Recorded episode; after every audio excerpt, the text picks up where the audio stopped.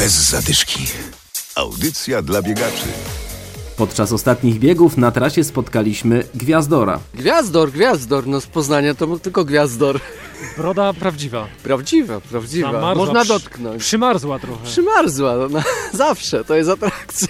Na trasie Czuję, że żyje. Zapytaliśmy również o prezenty i tutaj mamy dobrą wiadomość. Zdążą dojechać, zdążą dojechać. Nie jadą z Chin, są już tutaj w magazynach w, w Europie. Adam Michalkiewicz i Adam Sołtysiak, witamy świątecznie.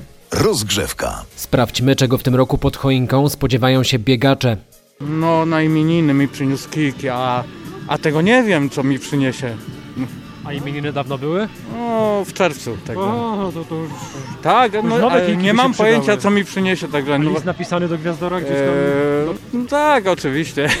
Eee, coś się przyda zawsze, jak nie buty, to coś innego sportowego. Także, Czyli to bo- dobre prezenty są. Tak, tak bo to naj, najwięcej jakby powiedzieć radości daje, nie? No, bo to jest jakieś hobby, to, to jest to, co daje ra- radość. Także. Dobrymi prezentami są również pakiety startowe, choć w czasach pandemii nigdy nie wiadomo, który bieg się odbędzie, a który będzie odwołany.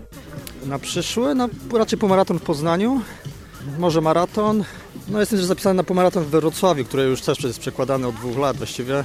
Trudno cokolwiek planować tak naprawdę. No tak, tak, no trzeba czekać aż w końcu będą starty otwarte. Na przyszły rok, no chciałem, na pewno tak, no już jestem zapisany na, na, na jedną ósmą na triatlon i chciałbym jakiś w górach pobiegać.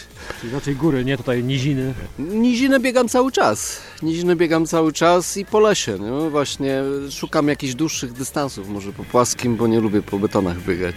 Jak te plany, a rzeczywistość, jak pan myśli, jak to będzie wyglądało w przyszłym roku? No ja najwyżej będą w formule wirtualnej, że indywidualnie sobie można pobiegać i też jest super wtedy. Nie ma co Ja jestem introwertykiem, więc mi to nie przeszkadza.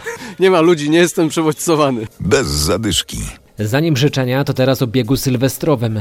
W Poznaniu bieg sylwestrowy odbędzie się już po raz 37. To najstarsza biegowa impreza w mieście, mówi dyrektor WTKKF Dariusz Gorczyński. W tym roku bieg odbywa się może troszeczkę niefortunnie, bo w drugie święto Świąt Bożego Narodzenia, ale jak zwykle nad Maltą. Przypomnę, że nad Maltą ten bieg odbywa się od 1990 roku, czyli już też po raz 31. Do wyboru są jak zwykle dwa dystanse. 5,4 km, czyli jedno okrążenie wokół Malty lub 10,8 km, dwa okrążenia. Większość biegaczy wybiera ten dłuższy dystans. Zapraszamy bardzo serdecznie. Jest to e, takie może oderwanie się od tych naszych tradycyjnie suto zastawionych stołów.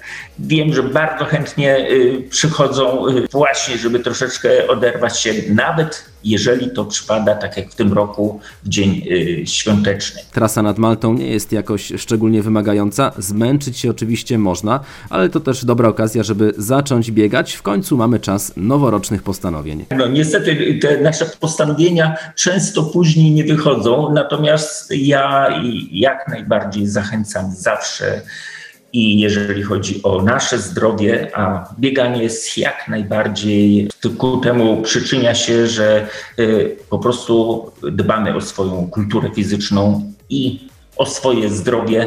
Myślę, że to jest jak najbardziej postanowienie, które powinniśmy jednak dotrzymać. Bieg sylwestrowy w Poznaniu w drugi dzień świąt. Zapisów elektronicznych już nie ma, ale jest jeszcze trochę wolnych miejsc i będzie można zapisać się przed biegiem w biurze zawodów. Bieg sylwestrowy odbędzie się także w Lesznie w poniedziałek 27 grudnia.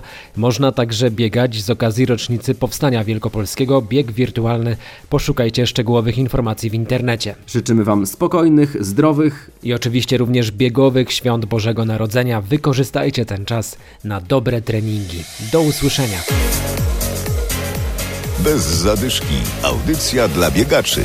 Znajdź nas na Facebooku.